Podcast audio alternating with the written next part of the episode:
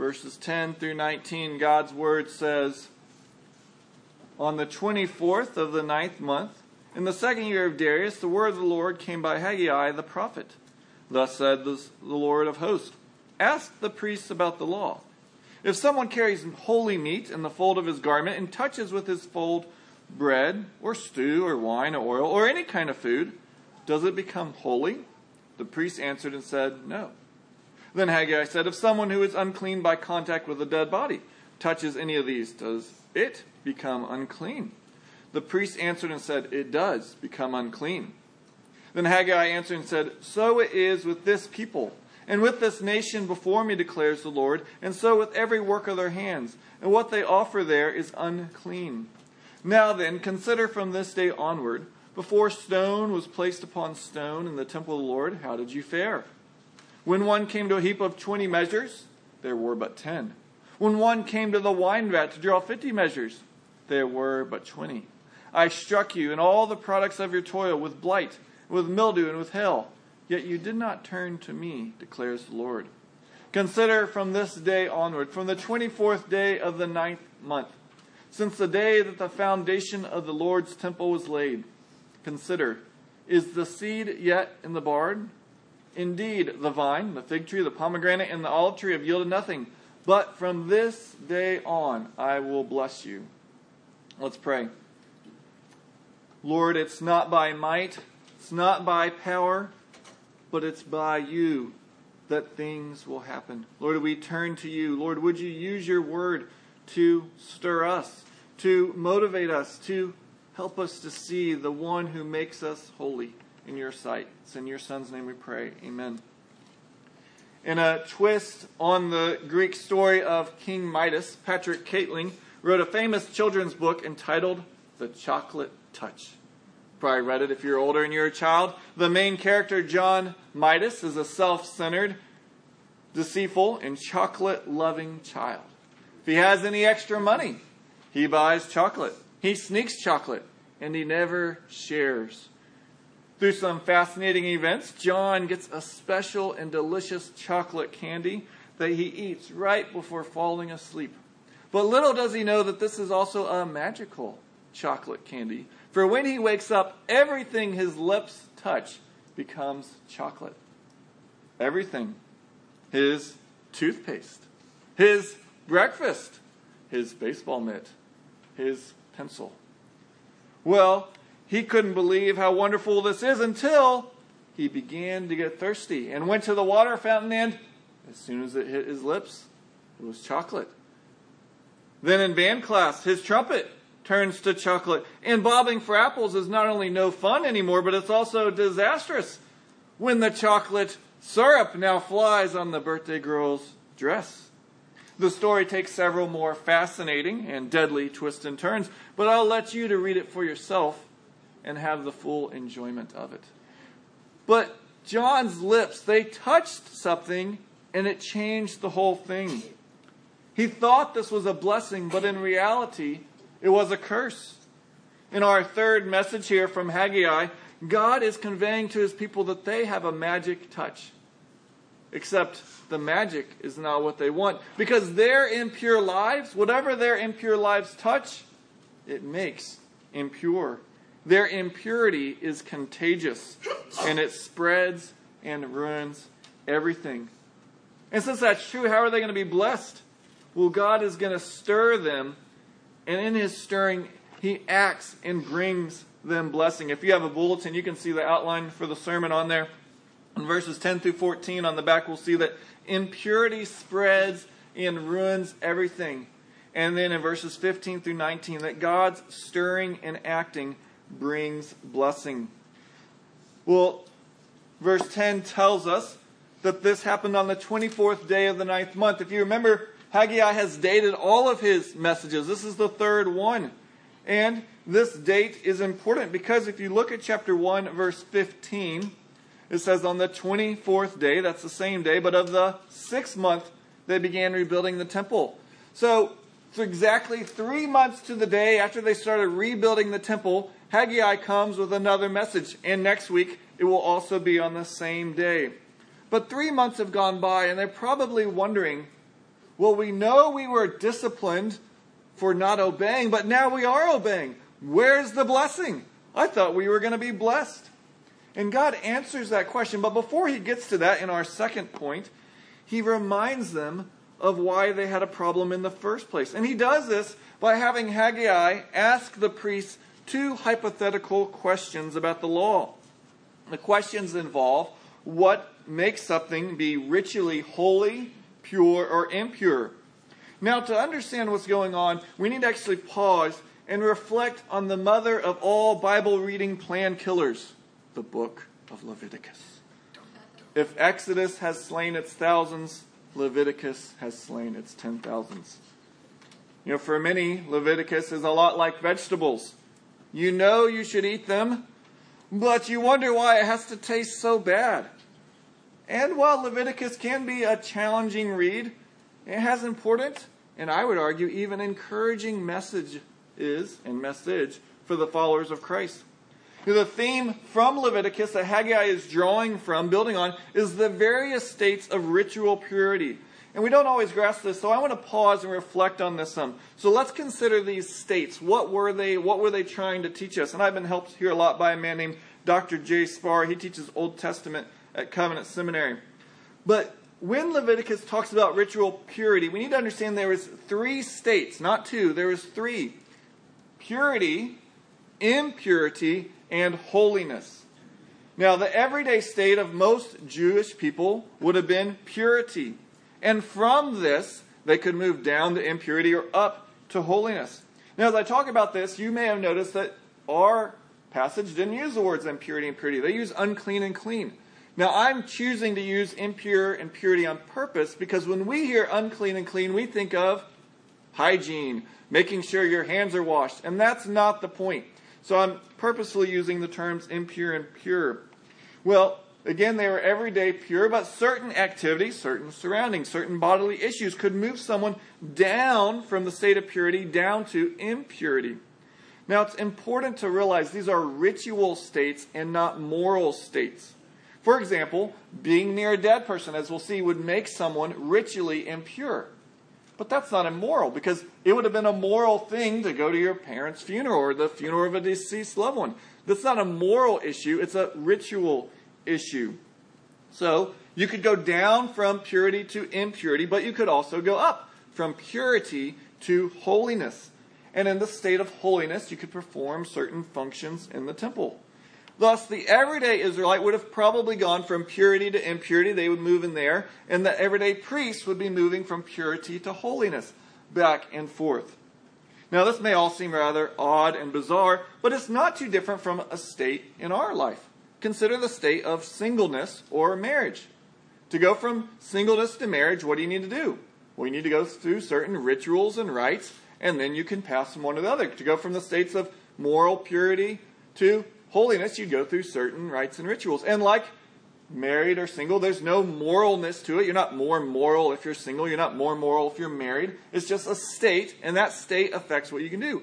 When you're married, you have freedoms that you don't have when you're single. When you're single, you have some freedoms you don't have when you're married. These are just different states that affect their lives, but are not saying something necessarily good about, about them. But God did give them for a purpose. And I want to mention two, and then we'll see how that ties back into Haggai. First, God gave them these states because He wanted them to daily recognize their need for internal moral holiness. You know, daily as they went through their life, if you've read through Leviticus, all these lists of things, daily as they went through, they had to constantly be thinking, is this going to make me impure or not? And as they daily went through these external factors, it was to drive them to think internally. And we know that because consider one of these circumcision. They were to circumcise their males, but it tells them ultimately that they were to circumcise their hearts. The external action was driving them to realize they needed to be internally made pure. The external rules were guides, they were pointers to the deeper internal change that must occur. Thus, as we said, the ritual states were not moral, but they pointed to the moral change that did need to occur. Well, second, this was needed and done because they served a holy God. These states were constant reminders that they couldn't just approach God in any way. To come before God, a Jew must not only be ritually pure, but holy. And to get there, they would have to come through the sacrificial system. With that background in mind, let's reconsider these two hypothetical questions that Haggai asked the priests about the law. The first one is in verse 12, and he's asking where something holy, remember that's the top, if something unholy comes into something that is just common day pure, does it make it holy? So in this case, a man has holy meat in his garment, and he touches maybe bread, maybe stew, maybe wine, maybe oil, anything. These would have been common day things that were pure. They weren't in a state of impurity. Well, does the holiness next to the pure bring the pure up to holiness? No. Holiness is not contagious. Well, the second question asks basically the reverse. Well, let's not start at the top, let's start at the bottom. Can something impure affect the pure? He's asking. In this case, someone goes and is around a dead body, which would make them ritually impure. If that same person goes to the same list of things bread, wine, oil, stew, or anything does it make them impure? Yes. Impurity is contagious. So holiness is not contagious, impurity is contagious. And Haggai then applies it to their life. Verse 14 they are impure.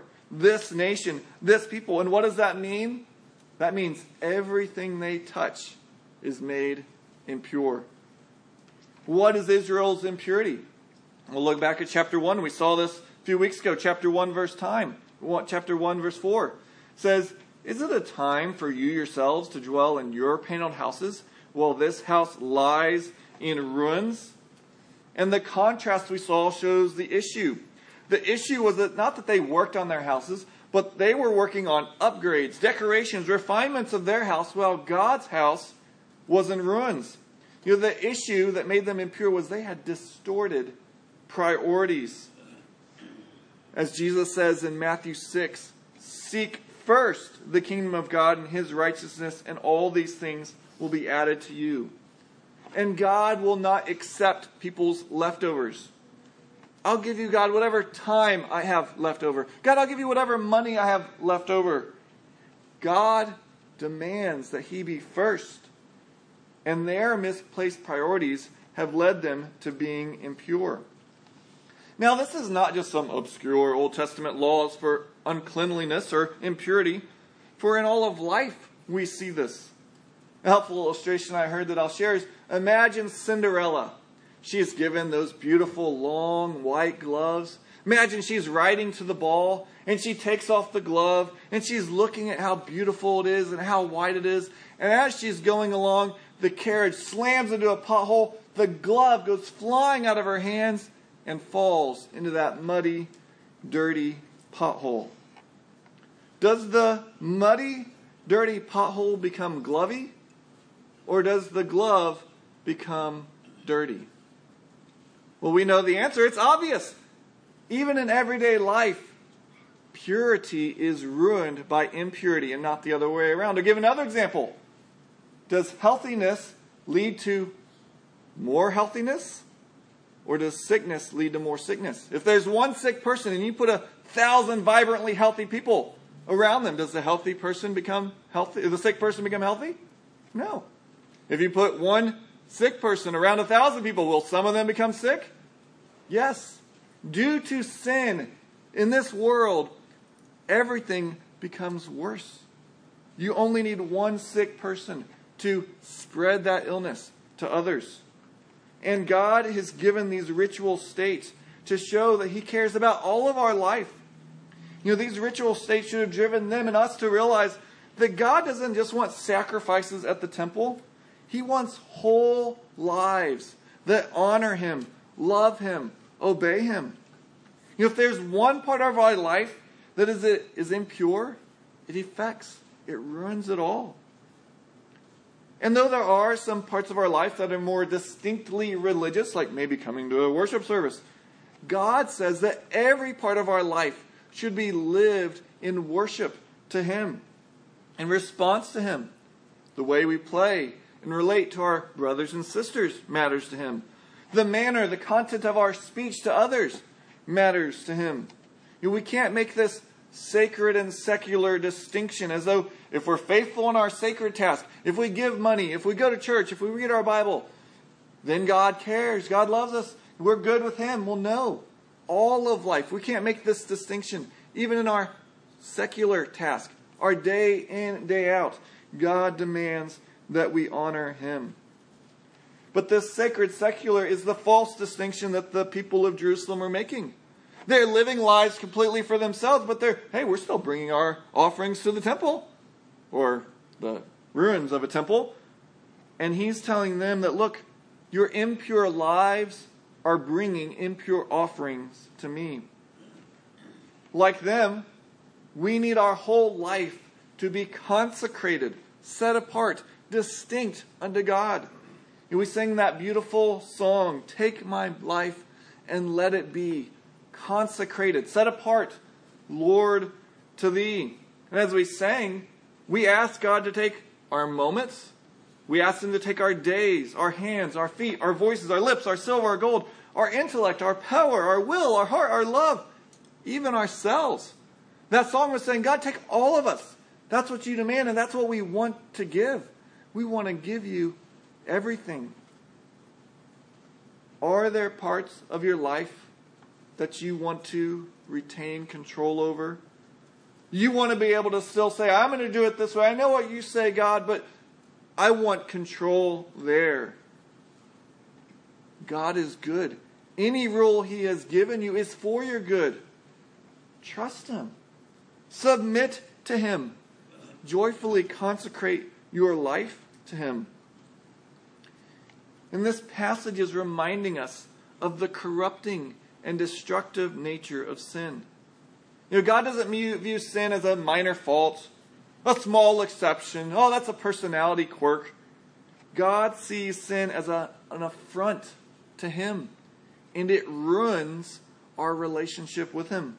In Psalm 51, David is confessing his sin. He doesn't just ask for forgiveness of sin, which he does, but he also says, Create in me a clean heart and renew a right spirit within me. He knew he needed complete cleansing, complete washing.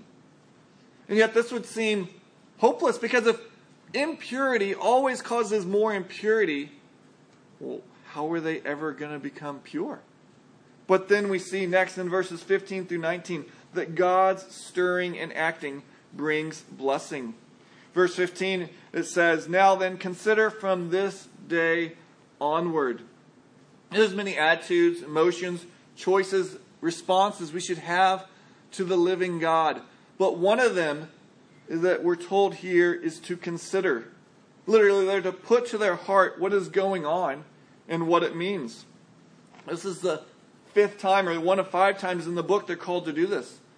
Now, our society, we want to just emote. You were beaten down with the message, follow your heart. But here, they're called not to follow their heart, but their brain. The Bible tells us we need to stop, contemplate, have silence, have reflection. You know, Christianity is not about being a blind sheep following some, whatever some spiritual leader says. Think, consider, bring all the evidence to the table, and make an informed choice. And we see this throughout Scripture. In Psalm 106, when the author is reflecting on why Israel sinned in the wilderness, he writes, Our fathers, when they were in Egypt, they did not consider your wondrous works. They did not remember the abundance of your steadfast love, but rebelled by the sea at the Red Sea. Thus, a proper way to live is expressed in Psalm 107 43. Whoever is wise, let him attend to these things. Let them consider the steadfast love of the Lord. Even the mundane issues of life, God has given us nature to help us. And thus it says in Proverbs 6 6 Go to the anto sluggard and consider her ways and be wise.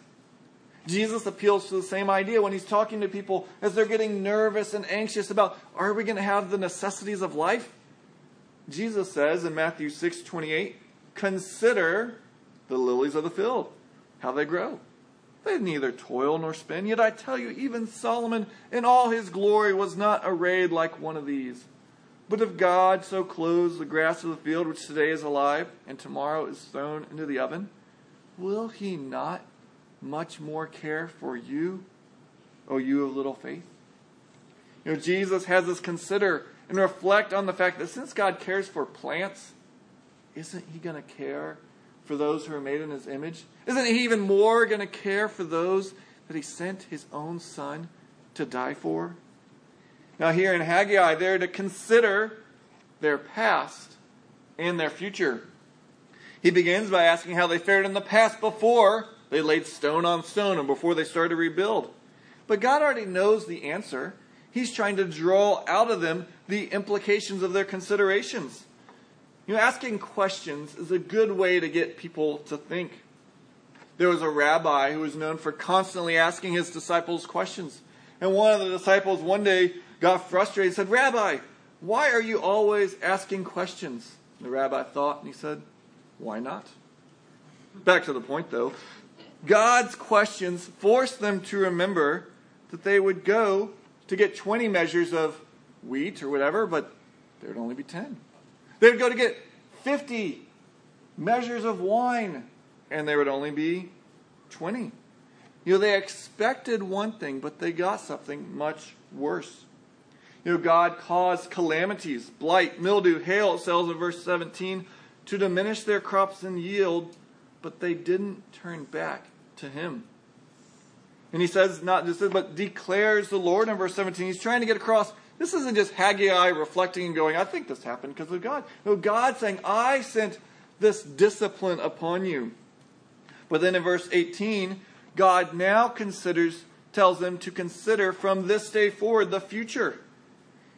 He says, Remember when you laid the foundation of the temple. Now there's a little debate here. Is this when they laid it 20 years before, Ezra Day, when they reset the altar and relaid the foundation? Or is this now, maybe it had fallen apart and they had to relay it again. Well, we don't really know, but either way, the answer to the question he asked is the same.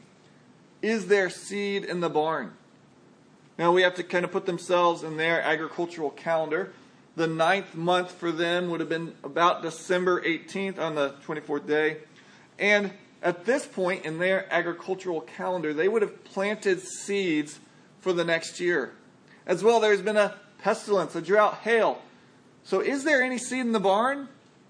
No. There wasn't that much to begin with, and anything they had, they have out in the fields. They have cast their seeds of faith, and God is going to have to bless them. And then he asks, What about the vine, the fig tree, the pomegranate, the olive? Have they yielded any harvest? And again, the answer is obviously no. These again were essentials for their life, and yet God is calling them to trust that He will bless them. Because he then says, From this day on, I will bless you. It may appear right now that serving the Lord is doing no good. And yet God promises to reward those who seek him. God's promises are true. Think across the pages of Scripture. How many times God promised and it came true? That it looked impossible and it happened.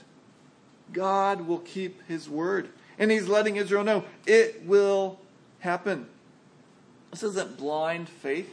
This is faith that is considering God's faithfulness in the past and how he will continue that in the future. And yet again, this is rather startling because this is not the conclusion we would expect. Jack and Jill went up the hill to fetch a pail of water.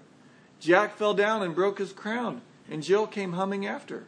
Well, it's not humming, it's tumbling. We know it's obvious what comes next. Come on. Well, impure people, we know what happens next. They get punished. But God says here, He's going to bless them. How is God going to bless impure people? And yet, throughout the Bible, God tells us He desires to bless rather than curse. A similar thing is going on in Isaiah 1. God tells him all the hypocritical worship that he won't accept in Isaiah 1. And then he says in chapter 118 of Isaiah, Come now, let us reason together, says the Lord. Though your sins are like scarlet, they'll be white as snow. Though they're red like crimson, they shall become like wool. Well, how is red going to become white? How are their sins going to become pure? Second Peter. When people are questioning and they're mocking, God's not going to return. His promise of judgment isn't going to happen. 2 Peter 3 9. The Lord is not slow to fulfill his promise, as some count slowness, but is patient toward you, not wishing that any should perish, but that all should come to repentance. And I entitled this section, God's Stirring and Acting Brings Blessing. Let's remember what motivated them to go back to Jerusalem? Well, we noted in the first sermon. In Ezra, God stirred them to go back. What motivated them here when they had been unfaithful for 20 years? God sent a prophet to stir them. God wanted to bless them. So he sent people and he said, If you will just turn from your ways, I will bless you. So God sent these prophets. God sent that. But God didn't just send prophets, God sent his son. You know, we can be made pure, not just pure, we can be made holy. We can be blessed even though we're impure because of what Christ came and did. We reflected on this amazing theme a few months ago as we looked through the book of Galatians. Galatians 3 10 through 14, it says, For all who rely on the works of the law are under a curse. For it is written, Cursed be everyone who does not abide by all the things written in the book of the law to do them. Thus, even in the Old Testament, even in Haggai's day, God did not promise them blessing because they were good and they kept the law. They would have had to keep every single part because, as we already saw, one impurity ruins the whole thing. If their goal was to be blessed by their faithfulness, it never would have happened. But Galatians continues, it says, Now it is evident that no one is justified, made right before God by the law, for the righteous shall live by faith. But the law is not of faith. Rather, the one who does them shall live by them. Christ redeemed us from the curse of the law by becoming a curse for us. So it is written, Cursed is everyone who is hanged on a tree, so that in Christ Jesus the blessing of Abraham might come. Why are they now going to be blessed? Because God is looking forward in time and knowing that He's going to put all the curse that they deserve on Jesus. And all the blessing that Jesus deserved, he's going to pour on them. And that's true for us today. In my place, condemned he stood. Hallelujah! What a Savior! He took my impurity and he gave me his holiness. And thus, God's actions, not theirs, not ours, God's actions bring blessing. But notice, there needs to be a response. And this is where people get a little confused. Because here in Haggai and in other places, it appears that their obedience is what brings the blessing, and their disobedience is what's bringing the cursing. Except as it says in 1 John, we love because he first loved us. His action is what leads to blessing, approval. And then we respond, not to earn it, but because we love him. But in that, as a good father, if we don't respond appropriately, he disciplines us. And that's where this can get confusing because it seems like this is why God's giving us blessing, but it's no, God has blessed us and loved us, and as a good father, the discipline comes when we don't obey. We see this in the book of Hebrews. It quotes from Proverbs 3 and it says, My son, do not regard lightly the discipline of the Lord, nor be weary when reproved by him. For the Lord disciplines the one he loves and chastises every son whom he receives. A loving parent, they see their child dash towards a busy street, they don't go, they want to play Frogger, let them have it. Who am I to impose my standards onto them? I need to let them live out their own self expression. No, a loving parent runs and grabs them and says, Do not run to that street. And if the child makes another dash, the parent makes sure the child knows that is dangerous. That will harm you. So I, because I love you, am not going to let you pursue what will lead to your long term destruction. And as a loving father, God the Father will not allow his children to continue to dash to what will lead towards long term destruction. And so when we disobey, He brings punishment, cursing in our life. But then when we repent, we respond, we confess, He says, I will bless you. It's not that we're earning a Father's love, we're responding to the Father's love. And as a loving Father, God had already laid out the rules and consequences. You can read Deuteronomy 28 to 30. It tells them, if you do this, I will bless you. If you do this, I will curse you. God had told them what He wants to do. He told them He loved them. Now they had to respond. And even in the New Testament, Acts 3 19 through 20, we're told, Repent therefore and turn back, that your sins may be blotted out, that times of refreshing may come from the presence of the Lord.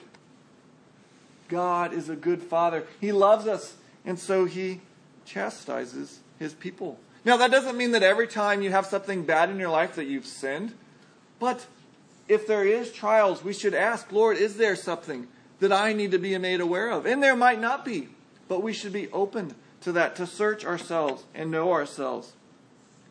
Well, I entitled this sermon, God's Response to an Impure People. And we see a dual response by God. He judges them as guilty, and he sends curses but also seeks to offer them blessing if they'll turn from their ways. Justice will be done either way, though. Consider your ways. Are you completely pure? If not, then realize that God declares impurity to be lethal, not just unhelpful. It was not a minor issue, but the major issue that you should resolve, that you should take care of in your life.